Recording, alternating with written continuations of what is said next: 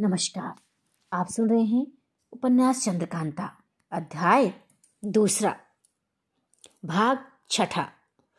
अब तक आपने जाना कि पंडित जगन्नाथ ने अपने रमल और जोशी विद्या से चंद्रकांता को वहीं देखा है जहाँ तेज सिंह कैदियों को कैद करते हैं।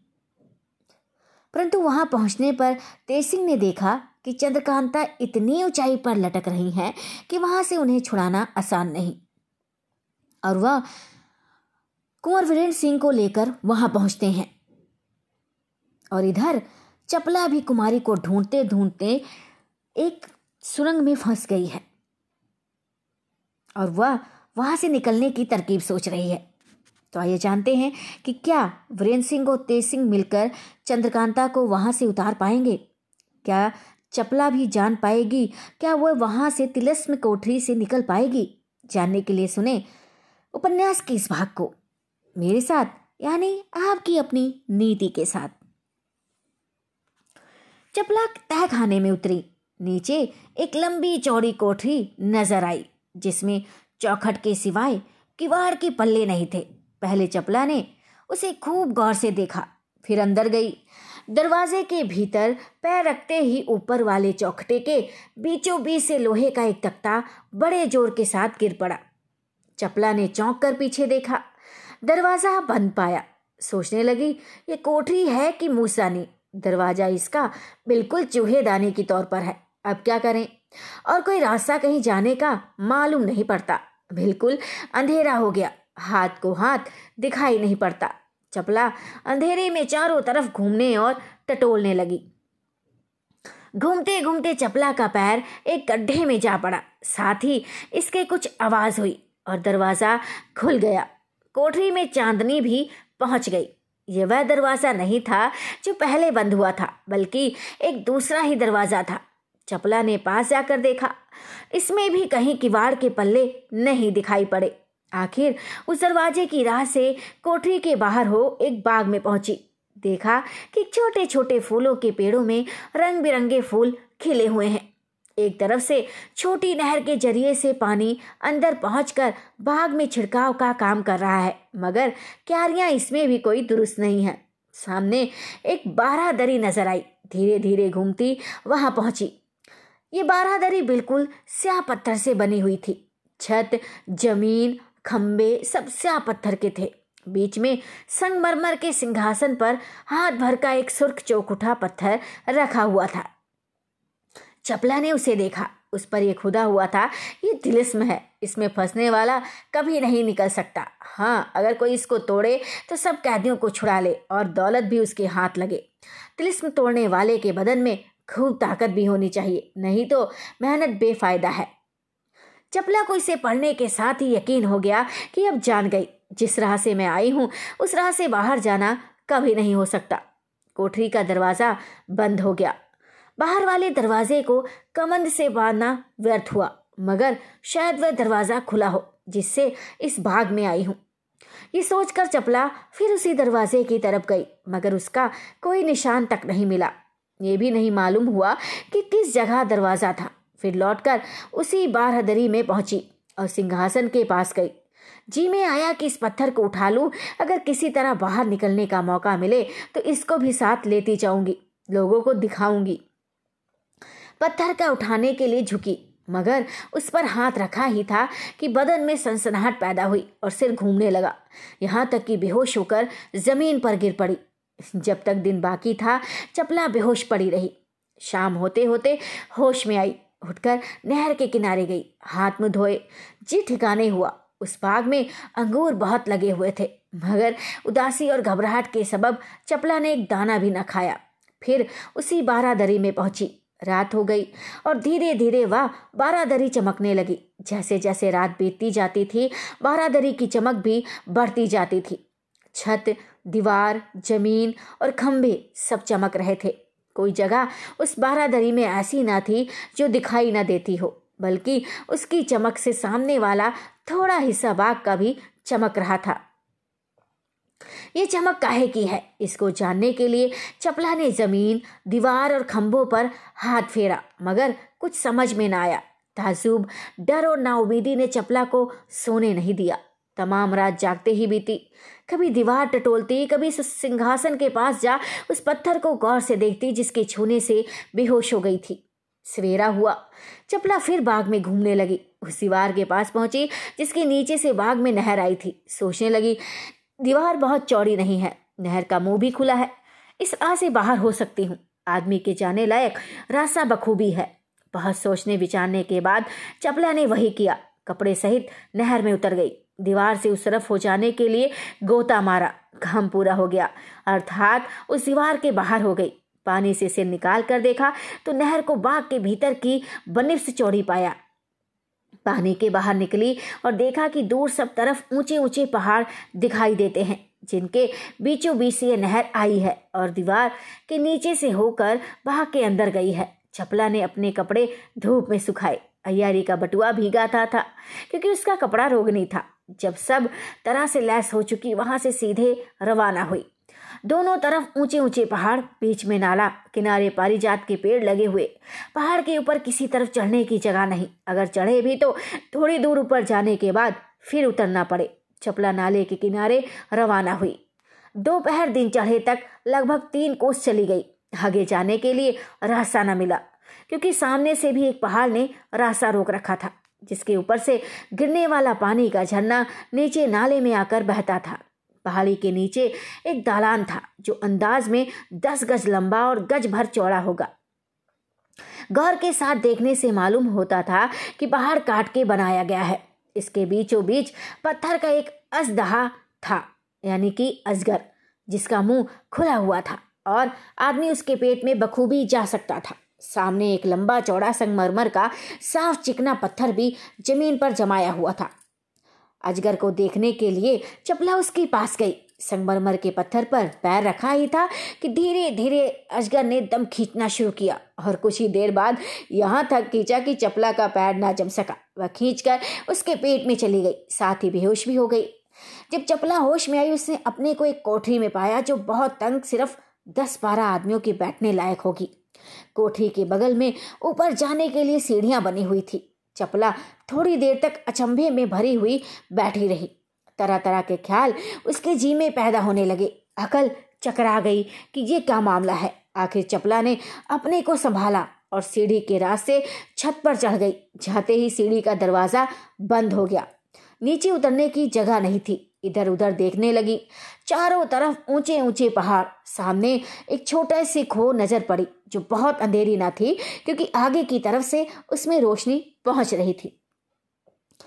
चपला लाचार होकर उस खो में घुसी। थोड़ी दूर जाकर एक छोटा सा दालान मिला। यहाँ पहुंचकर देखा कि कुमारी चंद्रकांता बहुत से बड़े बड़े पत्ते आगे रखे हुए बैठी हैं और पत्तों पर पत्थर की नोक से कुछ लिख रही हैं। नीचे झाँक कर देखा तो बहुत ही ढालवी पहाड़ी उतरने की जगह नहीं। उसके नीचे कुंवर वीरेंद्र सिंह और जोशी जी खड़े ऊपर की तरफ़ देख रहे हैं। कुमारी चंद्रकांता के कान में चपला के पैर की आहट पहुँची, फिर के देखा, पहचानते ही उठ खड़ी हुई और बोली, वाह सखी, खूब पहुँची। देख, सब नीचे खड़े हैं। कोई ऐसी तरकीब नज़र नहीं आती कि मैं उन तक पहुंचूं। उन लोगों की आवाज़ मेरे कान तक पहुँचती है, मगर मेरी कोई नहीं सुनता। तेज सिंह ने पूछा कि तुम किस राह से यहाँ आई हो? उसी का जवाब इस पत्तों पर लिख रही हूँ। इसे नीचे फेंकूँगी। चपला ने पहले खूब ध्यान करके चारों तरफ़ देखा। नीचे उतरने की कोई तरकीब नज़र न आई। तब बोली, कोई ज़रूरत नहीं है पत्तों पर लिखने की। मैं पुकार के कह देती हूँ, मेरी आवाज़ वे लोग बखूबी सुनेंगे। पहले ये बताओ तुमको बगुला निकल गया था या किसी दूसरी राह से आई हो? कुमारी ने कहा हाँ मुझको वही बगुला निकल गया था, जिसको तुमने उस खंडहर में देखा होगा। शायद तुमको भी वही निकल गया हो, चपला ने कहा। नहीं नहीं, मैं दूसरी राह से आई हूँ। पहले उस खंडर का पता इन लोगों को दे दूँ, तब बातें करूँ, जिससे ये लोग भी कोई बंदोबस्त हम लोगों को छुड़ाने का करें। जहाँ तक मैं सोचती हूँ, मालूम होता है कि हम लोग कई दिनों तक यहाँ फंसे रहेंगे। खैर, जो होगा देखा जाएगा। कुमारी के पास आते हुए चपला को नीचे से कुंवर, वीरेंद्र सिंह वगैरह सभी ने देखा। ऊपर से चपला पुकार कर कहने लगी जिस खो में हम लोगों को शिवदत्त ने कैद किया था, उसके लगभग सात कोस दक्षिण, एक पुराने खंडहर में एक बड़ा भारी पत्थर का करामाती बगुला है। वही कुमारी को निगल गया था। वह तिलिस किसी तरह टूटे तो हम लोगों की जान बचे। दूसरी कोई तरकीब हम लोगों को छूटने की नहीं हो सकती। मैं बहुत संभल कर उस तिलिस्म में गई थी, पर तो भी फंस गई। तुम लोग जाना तो बहुत होशियारी के साथ। उसको देखना। मैं नहीं जानती कि वह खोज चुनारगढ़ से किस तरफ़ है। हम लोगों को दुष्ट शिवदत्त ने कैद किया था। चपला की बात बखूबी सभी ने सुनी। कुमार को महाराज शिवदत्त पर बड़ा ही गुस्सा आया। सामने मौजूद ही थे। कहीं ढूँढने जाना तो था ही नहीं। तलवार खींच मारने के लिए झपटे। महाराज शिवदत्त की रानी जो उन्हीं के पास बैठी सब तमाशा देखती और बातें सुनती थी। कुंवर वीरेंद्र सिंह को तलवार खींच के महाराज शिवदत्त की तरफ़ झपटते देख दौड़कर कुमार के पैरों पर गिर पड़ी और बोली पहले मुझको मार डालिए क्योंकि मैं विधवा होकर मुर्दों से बुरी हालत में नहीं रह सकती। तेज सिंह ने कुमार का हाथ पकड़ लिया और बहुत कुछ समझा बुझाकर ठंडा किया। कुमार ने तेज सिंह से कहा, अगर मुनासिब समझो और हर्ज ना हो तो कुमारी के माँ बाप को भी यहाँ लाकर कुमारी का मुँह दिखला दो। भला कुछ इन्हें भी तो ढांढस हो। तेज सिंह ने कहा ये भी नहीं हो सकता। इस सहकाने को आप मामूली न समझिए। जो कुछ कहना होगा, मुँह जवानी सब हाल उनको समझा दिया जाएगा। अब ये फ़िक्र करनी चाहिए कि जिससे कुमारी की जान छूटे। चलिए, सब कोई महाराज जयसिंह को ये हाल कहते हुए उस खंडहर तक चले, जिसका पता चपला ने दिया है। ये कहकर तेज सिंह ने चपला को पुकार कर कहा, देखो, हम लोग उस खंडहर की तरफ़ जाते हैं। क्या जाने कितने दिन उस तिलस्म को तोड़ने में लगे। तुम राजकुमारी को ढांढस देती रहना। किसी तरह की तकलीफ़ ना होने पाए। क्या करें? कोई ऐसी तरकीब भी नज़र नहीं आती कि कपड़े या खाने पीने की चीज़ें तुम तक पहुंचाई जाए। चपला ने ऊपर से जवाब दिया, कोई हर्ज नहीं खाने पीने की कुछ तकलीफ़ ना होगी, क्योंकि इस जगह बहुत से मेवों के पेड़ हैं और पत्थरों में से छोटे छोटे कई झरने पानी के जारी हैं। आप लोग बहुत होशियारी से काम कीजिएगा। इतना मुझे मालूम हो गया कि बिना कुमार के ये तिलिस नहीं टूटने का। मगर तुम लोग भी इनका साथ मत छोड़ना। बड़ी हिफाजत रखना। महाराज शिवदत्त और उनकी रानी को उसी तहखाने में छोड़ कुंवर वीरेंद्र सिंह, तेज सिंह, देवी सिंह और जोशी जी चारों आदमी वहाँ से बाहर निकले। दोहरा ताला लगा दिया। इसके बाद सब हाल कहने के लिए कुमार ने देवी सिंह को नौगढ़ अपने माँ बाप के पास भेज दिया और ये भी कह दिया कि नौगढ़ से होकर कल ही तुम लौट के विजयगढ़ आ जाना। हम लोग वहाँ चलते हैं। तुम जाओगे तब हम कहीं जाएँगे। ये सुन देवी सिंह नौगढ़ की तरफ़ रवाना हुए। सवेरे ही से कुंवर वीरेंद्र सिंह विजयगढ़ से गायब थे। बिना किसी से कुछ कहे ही चले गए थे। इसलिए महाराज जयसिंह बहुत ही उदास हो कई जासूसों को चारों तरफ़ खोजने के लिए भेज चुके थे। शाम होते होते ये लोग विजयगढ़ पहुँचे और महाराज से मिले। महाराज ने कहा, कुमार, तुम इस तरह बिना कहे सुने जहाँ जी में आता है चले जाते हो। हम लोगों को इससे तकलीफ़ होती है, ऐसे ना किया करो। इसका जवाब कुमार ने कुछ दिया ना, मगर तेज सिंह ने कहा महाराज, ज़रूरत ही ऐसी थी कि कुमार को बड़े सवेरे यहाँ से जाना पड़ा। उस वक्त आप आराम में थे, इसलिए कुछ ना कह सके। इसके बाद तेज सिंह ने कुल हाल कहा। लड़ाई से चुनारगढ़ जाना, महाराज शिवदत्त की रानी को चुराना, खो में कुमारी का पता लगाना, जोशी जी की मुलाकात, बुर्दा फरोशों की कैफियत, उस तहखाने में कुमारी और चपला को देख उनकी जुबानी, तिलिस्म का हाल। हरी सब कुछ हाल पूरा पूरा ब्यौरेवार कह सुनाया। आखिर में ये भी कहा कि अब हम लोग तिलिस्म तोड़ने जाते हैं। इतना लंबा चौड़ा हाल सुनकर महाराज हैरान हो गए, बोले, तुम लोगों ने बड़ा ही काम किया, इसमें कोई शक नहीं। हद के बाहर काम किया। अब तिलिस्म तोड़ने की तैयारी है, मगर वह तिलिस्म दूसरे के राज्य में है। चाहे वहाँ का राजा तुम्हारे यहाँ कैद हो तो भी पूरे सामान के साथ तुम लोगों को जाना चाहिए। मैं भी तुम लोगों के साथ चलूँ तो ठीक हो। तेज सिंह ने कहा आपको तकलीफ़ करने की कोई ज़रूरत नहीं है। थोड़ी फौज साथ जाएगी, वही बहुत है। महाराज ने कहा, ठीक है, मेरे जाने की कोई ज़रूरत नहीं, मगर इतना होगा कि चलकर उस तिलिस्म को मैं भी देखाऊँगा। तेज सिंह ने कहा, जैसी मर्ज़ी। महाराज ने दीवान हरदयाल सिंह को हुक्म दिया कि हमारी आधी फौज और कुमार की कुल फौज रात भर में तैयार हो जाए। कल यहाँ से चुनारगढ़ की तरफ़ कूच होगा। बमुजिब हुक्म के सब इंतज़ाम दीवान साहब ने कर दिया। दूसरे दिन नौगढ़ से लौटकर देवी सिंह भी आ गए। बड़ी तैयारी के साथ चुनारगढ़ की तरफ़ तिलिस्म तोड़ने के लिए कूच हुआ। दीवान हरदयाल सिंह विजयगढ़ में छोड़ दिए गए। चार दिन रास्ते में लगे। पाँचवें दिन चुनारगढ़ की सरहद में फौज पहुँची। महाराज शिवदत्त के दीवान ने यह खबर सुनी तो घबरा उठे।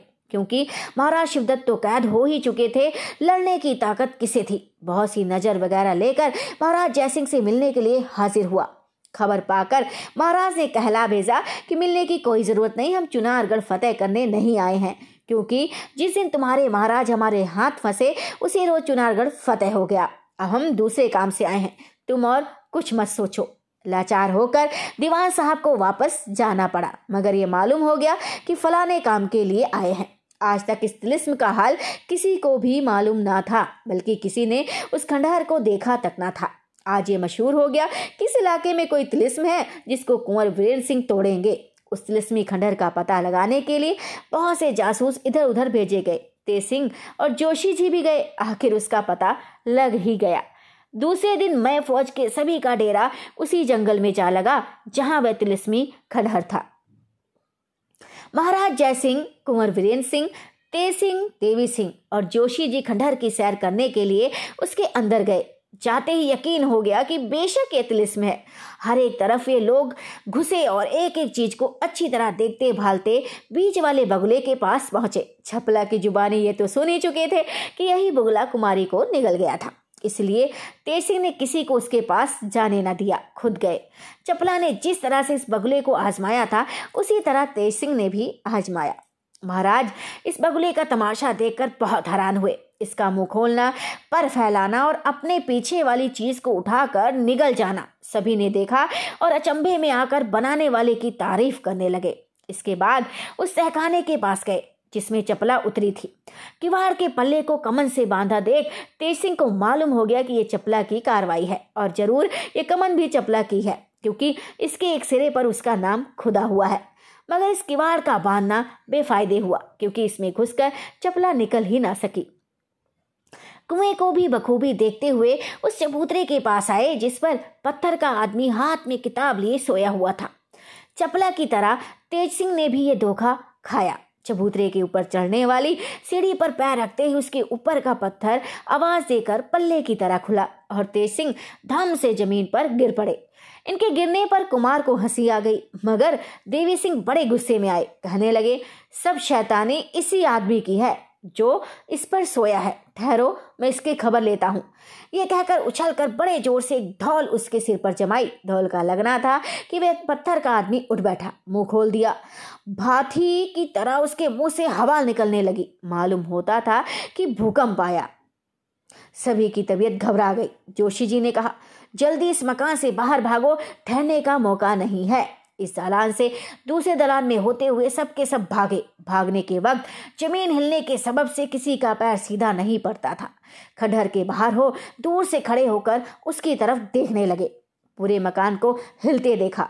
दो घंटे तक यही कैफियत रही और तब तक खंडहर की इमारत का हिलना बंद न हुआ। तेज सिंह ने जोशी जी से कहा आप रमल और नजूम से पता लगाइए कि तिलिस्म किस तरह और किसके हाथ से टूटेगा? जोशी जी ने कहा आज दिन भर आप लोग सबर कीजिए और जो कुछ सोचना हो सोचिए। रात को मैं सब हाल रमल से दरियाफ्त कर लूँगा। फिर कल जैसा मुनासिब होगा, किया जाएगा। मगर यहाँ कई रोज लगेंगे। महाराज का रहना ठीक नहीं है। बेहतर है कि वे विजयगढ़ जाएँ। इस राय को सभी ने पसंद किया। कुमार ने महाराज से कहा, आप सिर्फ़ इस खंडहर को देखने आए थे, सो देख चुके, अब चाहिए आपका यहाँ रहना मुनासिब नहीं है। महाराज विजयगढ़ जाने पर राज़ी ना थे, मगर सभी के जिद करने से कबूल किया। कुमार की जितनी आई थी फौज थी, उसको और अपनी जितनी फौज साथ आई थी, उसमें से भी आधी फौज साथ लिए विजयगढ़ की तरफ़ रवाना हुए। रात भर जगन्नाथ जोशी, रमल फेंकने और विचार करने में लगे रहे। कुंवर वीरेंद्र सिंह, तेज सिंह और देवी सिंह भी रात भर पास ही बैठे रहे। सब बातों को देखभाल कर जोशी जी ने कहा। रमल से मालूम होता है कि इस तिलिस्म के तोड़ने की तरकीब एक पत्थर पर खुदी हुई है और वह पत्थर भी इसी खंडर में किसी जगह पड़ा हुआ है। उसको तलाश करके निकालना चाहिए, तब सब पर पता चलेगा।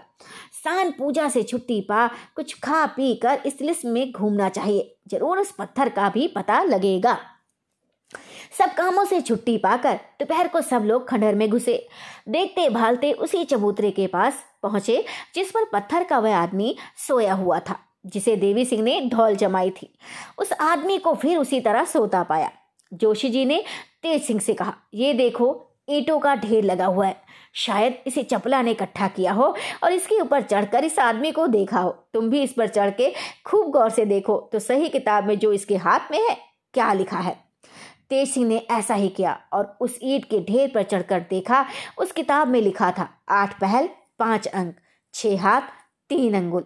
जमा पूंजी ज़ीरो, जोड़, ठीक, माप, तोड़। तेज सिंह ने जोशी जी को समझाया कि इस पत्थर की किताब में ऐसा लिखा है, मगर इसका मतलब क्या है, मैं कुछ समझ में नहीं पा रहा हूँ। जोशी जी ने कहा मतलब ही मालूम हो जाएगा, तुम एक कागज़ पर इसकी नकल उतार लो। तेज सिंह ने अपने बटुए में से कागज़, कलम दवात निकाल, उस पत्थर की किताब में जो लिखा था, उसकी नकल उतार ली। जोशी जी ने कहा, अब घूम कर देखना चाहिए कि इस मकान में कहीं आठ पहल का कोई खंबा या चबूतरा किसी जगह पर है या नहीं। सब कोई इस खंडहर में घूम घूम कर आठ पहल का खंभा या चबूतरा तलाश करने लगे। घूमते घूमते उस सालान में पहुँचे जहाँ तहखाना था। एक सिरा कमंद का, तहखाने की किवाड़ के साथ और दूसरा सिरा जिस खंबे के साथ बंधा हुआ था, उसी खंबे को आठ पहल का पाया।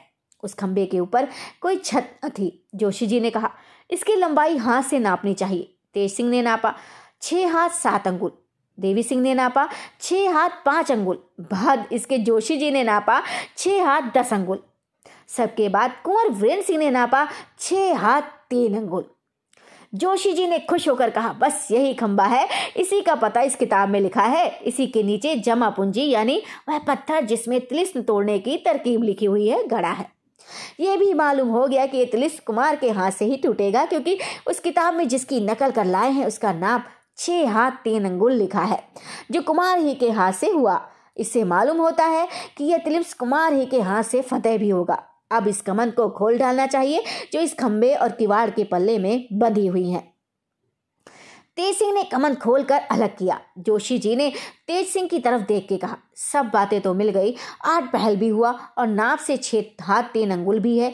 ये देखिए सर पाँच का अंक भी दिखाई देता है। बाकी रह गया ठीक नाप तोड़। सुकुमार के हाथ से इसका नाप भी ठीक हुआ। अब यही इसको तोड़े। कुंवर वीरेंद्र सिंह ने उसी जगह से एक बड़ा भारी पत्थर ले लिया, जिसका मसाला सख्त और मज़बूत था। इसी ढोके को ऊँचा करके ज़ोर से उस खंबे पर मारा, जिससे वह खंबा हिल उठा। दो तीन दफ़ा में बिल्कुल कमज़ोर हो गया, तब कुमार ने बगल में दबाकर ज़ोर दिया और ज़मीन से निकाल डाला। खंबा उखाड़ने पर उसके नीचे एक लोहे का संदूक निकला, जिसमें ताला लगा हुआ था।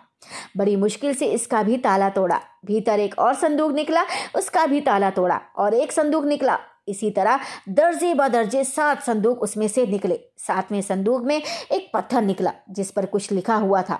कुमार ने उसे निकाल लिया और पढ़ा। ये लिखा हुआ था, संभाल के काम करना क्लिस्म तोड़ने में जल्दी मत करना। अगर तुम्हारा नाम वीरेंद्र सिंह है तो ये दौलत तुम्हारे लिए ही है। बगुले के मुँह की तरफ़ ज़मीन पर जो पत्थर संगमरमर का जड़ा है, वह पत्थर नहीं, मसाला जमाया हुआ है। उसको उखाड़ कर सिरके में खूब महीन पीस कर बगुले के सारे अंग पर लेप कर दो, लेप कर दो। वह भी मसाले ही का बना हुआ है। दो घंटे में बिल्कुल गल कर बह जाएगा। उसके नीचे जो कुछ तार, चरखे, पहिए, पुर्जे हों, सब तोड़ डालो। नीचे एक कोठरी मिलेगी, जिसमें बगुले के बिगड़ जाने से बिल्कुल उजाला हो गया होगा। उस कोठी से एक रास्ता नीचे उस कुएँ में गया है, जो पूरब वाले दलान में है। वहाँ भी मसाले से बना एक बूढ़ा आदमी हाथ में किताब लिए दिखाई देगा। उसके हाथ से किताब ले लो, मगर एकाएक मत छीनो नहीं तो धोखा खाओगे। पहले उसका दाहिना बाजू पकड़ो, वह मुँह खोल देगा। उसका मुँह कफूर से खूब भर दो। थोड़ी देर में वह भी गल के बह जाएगा। तब किताब ले लो, उसके सब्र पन्ने भोजपत्र के होंगे। जो कुछ उसमें लिखा है वैसा